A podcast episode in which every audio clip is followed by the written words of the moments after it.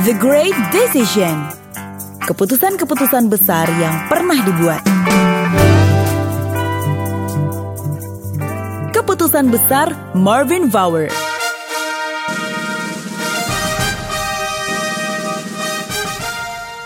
Orang lain mungkin menyebutnya sebagai kesombongan.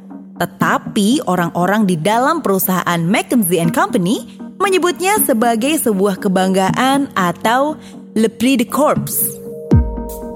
Orang-orang McKinsey Company menyebut perusahaan mereka sebagai the firm, sebagai asumsi dari tagihan yang cukup besar terhadap biaya konsultasi manajemen mereka, jam kerja mereka yang lebih lama, standar mutu yang lebih tinggi, hasil yang baik, dan orang-orang yang benar-benar bukan hanya sekedar mengejar uang.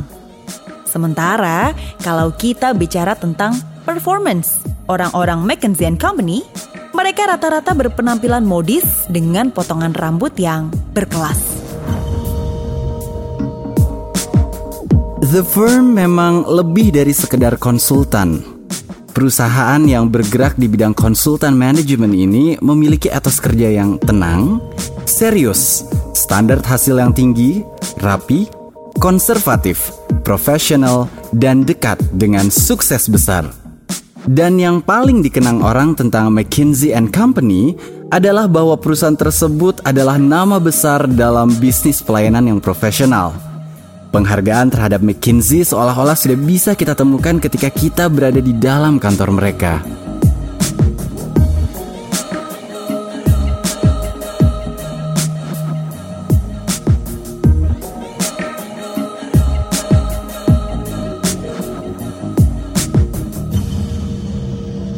Marvin Bauer bergabung dengan perusahaan McKinsey Company pada tahun 1933 saat di mana konsultasi manajemen masih dianggap rekayasa manajemen.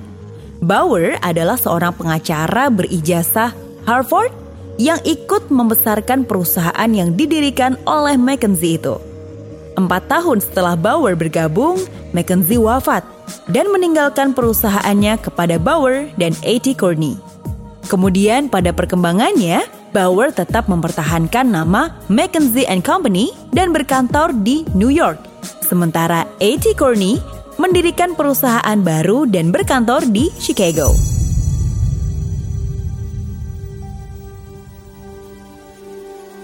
Bagaimana Marvin Bauer memimpin perusahaan McKinsey Company sangatlah berpengaruh terhadap kemajuan yang dicapai.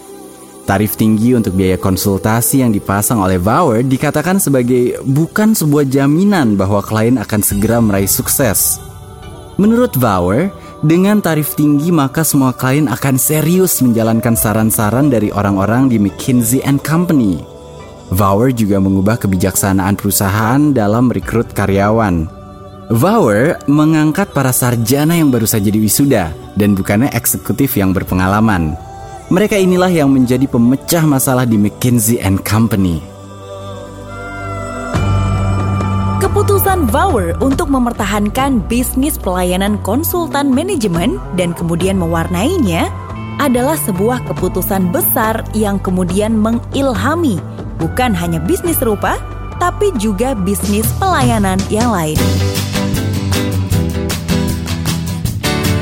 Lalu, Keputusan-keputusan besar apa lagi yang akan kami ceritakan? Ikuti terus The Great Decision yang diadaptasi dari buku The 75 Management Decision Ever Made, karya Stuart Craner.